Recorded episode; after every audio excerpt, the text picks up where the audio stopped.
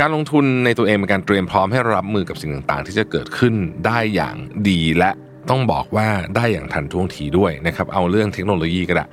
การเข้ามาถึงของ AI เนี่ยนะครับซึ่งตอนนี้ก็เป็นธีมหลักที่เราพูดถึงกันค่อนข้างบ่อยเนี่ยนะฮะก็จะเห็นแล้วแหละว่ามันเริ่มกระทบการทำงานนิดๆหน่อยๆตอนนี้แต่เดี๋ยวแป๊บหนึ่งอะมันจะกระทบการทำงานอย่างมโหฬารเลยทีเดียวใครที่ไม่ลงทุนกับตัวเองในการศึกษาเรื่องนี้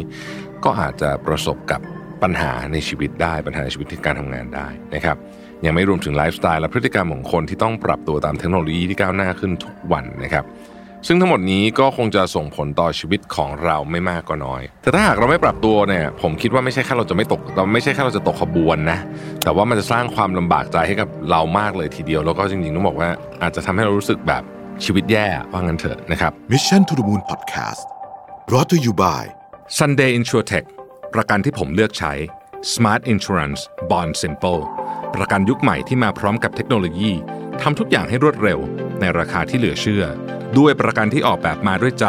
แล้วคุณจะลืมประสบการณ์ประกันภัยแบบเดิมๆ สนใจซื้อประกัน Sunday รับส่วนลดทันที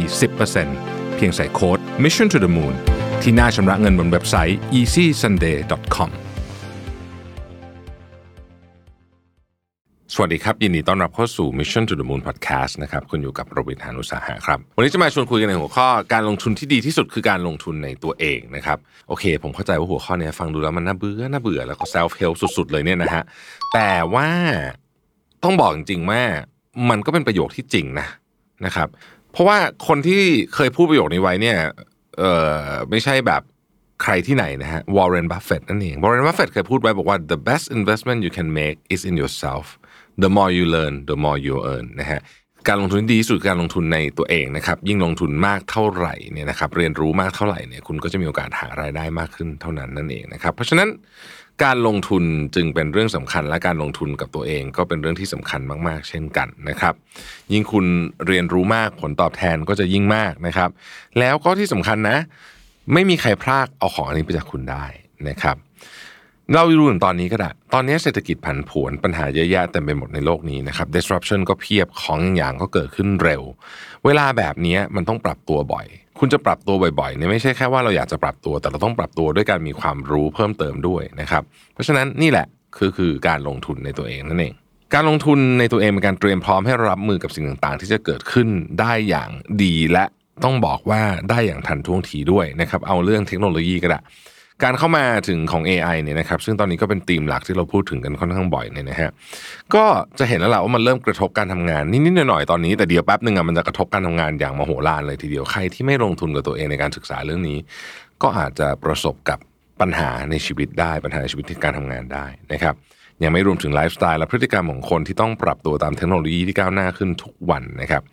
ซึ่งทั้งหมดนี้ก็คงจะส่งผลต่อชีวิตของเราไม่มากก็น้อย แต่ถ้าหากเราไม่ปรับตัวเนี่ย ผมคิดว่าไม่ใช่แค่เราจะไม่ตกเราไม่ใช่แค่เราจะตกขบวนนะ แต่ว่ามันจะสร้างความลำบากใจให้กับเรามากเลยทีเดียว แล้วก็จริงๆต้องบอกว่า อาจจะทำให้เรารู้สึกแบบชีวิตแย่ว่างั้นเถอะนะครับ ในมุมมองของผมนะครับ การลงทุนในตัวเองเป็น skill อย่างหนึ่งนะครับ เป็น skill หรือเป็นทักษะนะครับ ถ้าเป็นทักษะมันก็ต้องฝึกฝนได้นะครับเราฝึกฝนอะไร ฝึกฝนทักษะของการมีมุมมองที่เปิดกว้างซึ่งพร้อมรับกับการเปลี่ยนแปลง ปรับ แก้จุดบกพร่องตามสิ่งที่เราคิดว่าควรจะเป็นนะครับ แล้วก็พร้อมรับความเห็นต่างจากผู้อื่นด้วย เอาตรงมันก็ยากอยู่นะฮะเพราะว่าถ้าไม่นับเรื่องอีโก้เนี่ยคนเราก็มักจะสบายใจที่จะอยู่กับสิ่งที่คุ้นเคยทำอะไรแบบเดิมๆนะฮะแต่ถ้าหากเราทำได้เนี่ยการลงทุนกับตัวเองจะให้ประสบการณ์ใหม่ๆ วิธีคิดรวมถึงมุมมองที่น่าสนใจ และทั้งหมดนั้นจะนำไปสู่ความมั่นใจนะครับที่จะเป็นส่วนสำคัญในการประสบความสำเร็จของเรา รวมถึงการสร้างคอนเน t ชันในอาชีพการงานที่จะนำพาไปสู่การเติบโต ที่เราอาจจะคาดไม่ถึงเลยก็ได้นะครับ จะทำให้เราสามารถค้นพบเส้นทางใหม่ ๆ ในอาชีพได้เสมอนะครับ และเช่นเดียวกับการลงทุนปกตินะครับ ซึ่งก็ต้องบอกว่าหลักการลงทุนอันหนึ่งที่ดีที่สุดแล้วก็คือว่าเป็นความสำคัญก็คือวินัย วินัยคือการลงทุนอย่างสม่ำเสมอ เราก็ควรจะใช้การ ลงทุนอย่างสม่ำเสมอหรือการมีวินัยเนี่ยในการลงทุนเพื่อตัวเองเช่นกันนะครับ มันเป็นเกมยาวอะครับ มันไม่ใช่แค่การเป็นเล่นระยะสั้นๆนะครับ อีกประเด็นที่ผมอยากพูดถึงคือการลงทุนในตัวเองไม่ได้จำกัดอยู่แค่เรื่องงาน แล้วก็เรื่อง career path หรืออะไรพวกนี้เท่านั้นนะครับ จริง ๆ มันครอบคลุมถึงชีวิตส่วนตัวด้วยนะครับ หากเรามีสุขภาพจิตและสุขภาพกายที่ดีนะฮะเราก็พร้อมทำงานมากกว่าคนที่ไม่แข็งแรงนะครับ แล้วเราก็จะเรียนรู้อะไรใหม่ ๆ ได้ก้าวหน้าได้เร็วกว่านั่นเอง เมื่อมองในมุมนี้เนี่ยการลงทุนในตัวเอง หรือที่ทางเศรษฐศาสตร์เรียกว่า human capital นะฮะการลงทุนในมนุษย์เนี่ยนะครับอาจนิยามง่าย ๆ ว่าเป็นการสร้างความสัมพันธ์ระหว่างชีวิตส่วนตัว งานและสุขภาพให้ดีนะฮะตามที่คุณไดแอนริงศาสตราจารย์ด้านกฎหมายที่ Boston College นะฮะซึ่งเขาทำการศึกษาเรื่องนี้ไว้นะครับ น่าสนใจทีเดียวนะคำถามการลงทุนในตัวเองเนี่ยมันจะคุ้มค่าเสมอไปจริงหรือเปล่า นะฮะนี่คือคำถามนะครับ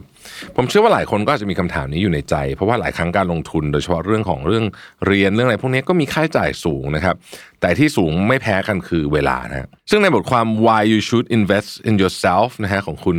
เอมี่มักดอลลินเนี่ยนะฮะในเว็บไซต์ของ Forbes เนี่ยก็ได้ตั้งคำถามให้เรา 3 ข้อไว้อย่างน่าสนใจนะครับ อันที่หนึ่งคือ what will happen if we don't invest in yourself อะไรจะเกิดขึ้นหากคุณไม่ลงทุนในตัวเอง สองคือ where will be where will I be in five year if I just wait for growth to happen นะครับอีก 5 ปีต่อจากนี้เนี่ยเราจะมีชีวิตอย่างไร ถ้าเกิดว่าเรารอแค่โอกาสให้เข้ามาถึงนะครับแล้วก็3คือ how will I get where I want to go if I choose not to invest in myself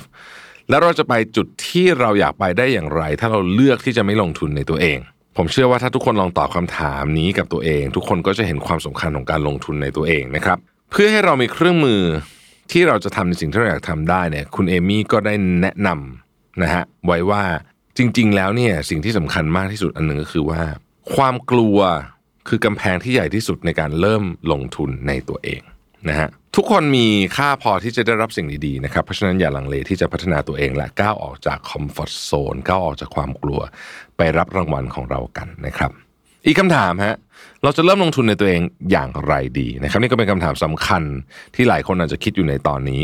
เพื่อให้เห็นภาพนะครับ เราจะเริ่มเส้นทางการลงทุนในตัวเองยังไงเนี่ยนะครับ วันนี้ผมขอเอา 7 วิธีการลงทุนนะฮะจากบทความ seven best way to invest in yourself นะครับ ซึ่งเป็นบทความที่คุณ Giovanni Moreno เนี่ยนะฮะบนเขียนไว้บนเว็บไซต์ Bankrate นะฮะมาแชร์ทุกคนฟังกัน นะครับวิธีแรกเนี่ยนะครับที่เขาแนะนำเนี่ยนะฮะแล้วผมคิดว่าสำคัญมากด้วยก็คือการหาจุดสมดุลนั่นเอง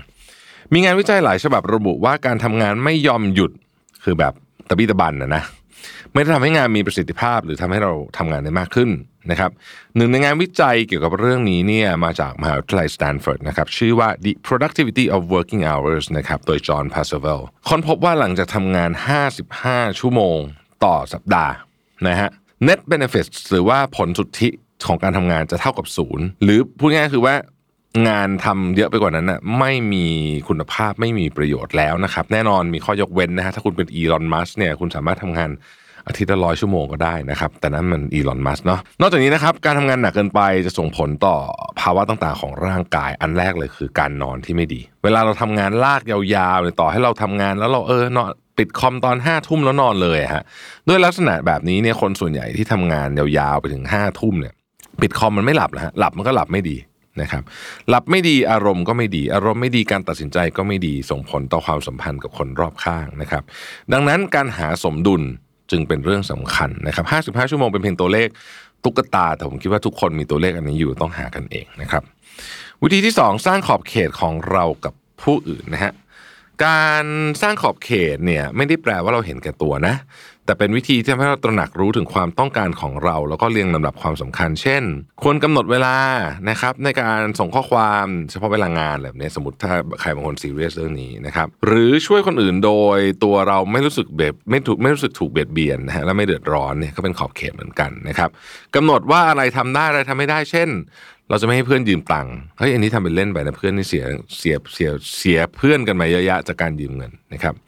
นอกจากนี้กำหนดขอบเขตเอ่อเรื่องที่เราจะสื่อสารเราจะสื่อสารยังไงนะฮะให้ผู้ให้คนอื่นมีลักษณะเอ่อแบบเป็นเป็นกรอบคร่าวๆนะครับ เราจะได้เหมือนกับเป็นการเคารพคุณค่าของเวลาพลัง และความรู้สึกทั้งตัวเราและผู้อื่นด้วยนะฮะส่วนตัวผมคิดว่าวิธีนี้จะช่วยเราโฟกัสกับเป้าหมายได้ดีขึ้น ตัดเรื่องจุกจิกที่มากวนใจนะฮะ เพราะเมื่อเรามีจุดยืนเนี่ยนะครับ คนอื่นจะเคารพเวลาของเรา เราก็จะเคารพเวลาของคนอื่นนะครับทำให้เรามีพลังงานที่จะไปทำเรื่องอื่นๆต่อได้อันที่ 3 คือการสร้างพฤติกรรมที่ healthy นะครับอย่างที่บอกไปนะครับการลงทุนในตัวเองเป็นการลงทุนระยะยาวเสมอนะครับ นั่นหมายความว่ามันต้องมีความต่อเนื่องนะเราต้องทำอย่างเป็นประจำด้วยนะครับ ซึ่งในกรณีของสุขภาพกายและสุขภาพจิตเนี่ยนะฮะ อันนี้เราก็ต้องทำอย่างต่อเนื่องและยาวนาน มันถึงจะค่อยๆ ส่งผลดีกับเราได้นะฮะออกกำลังกายเป็นประจำนอนพักผ่อนให้เพียงพอทานอาหารที่มีประโยชน์เหล่านี้เนี่ยทำได้เป็นประจำก็ทำให้สุขภาพของคุณเนี่ยดีขึ้นแล้วนะครับ วิธีที่ 4 คือการตั้งเป้าหมายที่ชัดเจนนะฮะวาดภาพสิ่งที่ต้องการให้ชัดเจนและวาง วิธีการไปถึงตรงนั้น ถ้าทำแบบนี้เราจะรู้ว่าเราต้องการอะไรเพื่อประสบความสำเร็จผมขอยกตัวอย่างนะครับ ถ้าเราต้องการที่จะเลื่อนตำแหน่งตัวเอง แต่เราไม่มีทักษะบางอย่าง เราก็รู้ว่าโอเค เราต้องไปเรียนทักษะนี้เพิ่มนะครับ เพื่อเรามีโอกาสได้เลื่อนตำแหน่งนั่นเอง ผมว่าสำหรับข้อนี้เนี่ยสองทักษะที่สำคัญเลยคือ reskill นะครับก็คือการเรียนรู้ทักษะใหม่ๆที่เราไม่เคยมี ซึ่งอาจจะพาเราไปสู่สายอาชีพใหม่ที่ถูกใจแล้วก็ท้าทายมากยิ่งขึ้น และ up skill นะครับคือการพัฒนาทักษะเดิมที่เรามีอยู่ให้ดีขึ้นกว่าเดิม ในยุคนี้ต้องยอมรับครับว่าเราไม่อาจทำงานด้วยทักษะที่มีอยู่เดิมไปได้ตลอดชีวิตนะครับเพราะเราอยู่ในโลกที่เปลี่ยนแปลงตลอดนะฮะคนที่จะอยู่รอดบนโลกใบนี้ ก็คือคนที่ปรับตัวได้พัฒนาตัวเองได้ตลอดเวลา และต้องเร็วด้วยนะครับวิธีที่ 5 คือการลงทุนกับสังคมที่อยู่นะฮะ อยากจะบอกว่าสังคมและสิ่งแวดล้อมที่อยู่เนี่ยมันส่งผลกระทบต่อตัวเราอย่างมาก เคยมีคำกล่าวไว้ว่าเราอยู่ในสังคมแบบไหน เราก็ย่อมเป็นคนแบบนั้นนะครับ เราอ่านหนังสือแบบไหน เราก็ย่อมเป็นคนแบบนั้น เราคบเพื่อนแบบไหน เราก็จะเป็นคนแบบนั้น เพราะมนุษย์เราเนี่ยซึมซับความคิดมุมมอง พฤติกรรมและ mindset ของคนรอบข้างตลอดเวลานะครับ การอยู่ในสังคมที่คนดีคอยช่วยเหลือ แล้วก็พูดคุยกันแลกเปลี่ยนกันอย่างจริงใจนะฮะก็จะทำให้คุณเนี่ย เป็นคนที่เก่งขึ้นเป็นคนดีขึ้นด้วยนะฮะเพราะฉะนั้นสังคมท็อกซิกต่างๆ ก็หลีกเลี่ยงซะให้ดีนะครับ วิธีที่ 6 คือการหาที่ปรึกษาที่ดี ที่ปรึกษาที่ดีย่อมมีคำแนะนำที่ดี แล้วไกด์เราไปสู่ความสำเร็จที่ต้องการได้นะครับ โดยอาจจะแบ่งปันข้อมูลเชิงลึกนะฮะหรือว่าแนะนำวิธีการรับมือความท้าทายรวมถึงโอกาสที่อยู่ตรงหน้าเรา ซึ่งเป็นไปได้ทั้งแง่การเงินการลงทุน รวมถึงด้านอื่นของชีวิตนะครับทำให้เราวางเส้นทางสู่ความสำเร็จได้ชัดเจนมากยิ่งขึ้น วิธีที่7ฉลองความสำเร็จให้ตัวคุณเองนะครับ คนเรามักโฟกัสอยู่กับสิ่งที่กำลังจะมาถึงมากกว่า โดยลืมหยุดมองความสำเร็จที่ผ่านมาของเรานะครับ นั่นก็เป็นสาเหตุว่าเราควรจะใช้คำว่าดื่มฉลองกับชัยชนะบ้างนะฮะภาคภูมิใจในตัวเองบ้างนะครับ มันเป็นแรงผลักดันให้เราก้าวไปต่อได้ คิดว่าวิธีนี้เนี่ยทำให้เรามีความมั่นใจในตัวเองมากยิ่งขึ้นนะครับและตระหนักได้ว่าเราเดินมาไกลมากแล้วนะบนเส้นทางแห่งชีวิตนี้นะครับนอกจากนี้เนี่ยยังทำให้เรารู้ว่าการลงทุนในตัวเองทำให้เราเป็นเวอร์ชันที่ดีกว่าของเรานั่นเองนะครับ นอกจากเจ็ดวิธีนี้ที่ได้แนะนำแล้วเนี่ยอีกวิธีหนึ่งที่อยากจะแนะนำให้ลงทุนก็คือการทำ social detox นั่นเอง ทุกวันนี้เราใช้เวลาไปกับโซเชียลมีเดีย Facebook Twitter Instagram TikTok เยอะมากนะครับเรารับข้อมูลข่าวสารจนสมองล้าไปหมดไม่มีแรงไปคิดเรื่องอื่นแล้วนะครับจะนอนหลับสนิทยังยากเลยนะครับดังนั้นลองคิดภาพดูว่าถ้าคุณเล่นโซเชียลมีเดียน้อยลง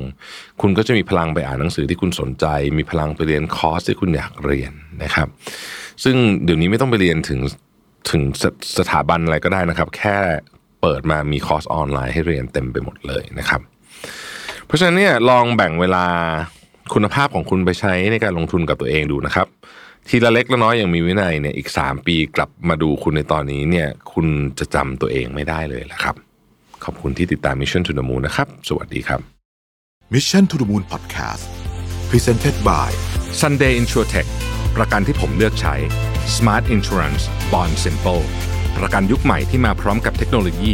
ทำทุกอย่างให้รวดเร็ว ในราคาที่เหลือเชื่อ ด้วยประกันที่ออกแบบมาด้วยใจ แล้วคุณจะลืมประสบการณ์ประกันภัยแบบเดิมๆ สนใจซื้อประกันซันเดย์รับส่วนลดทันที 10%เพียงใส่โค้ด Mission to the Moon ที่หน้าชำระเงินบนเว็บไซต์ easysunday.com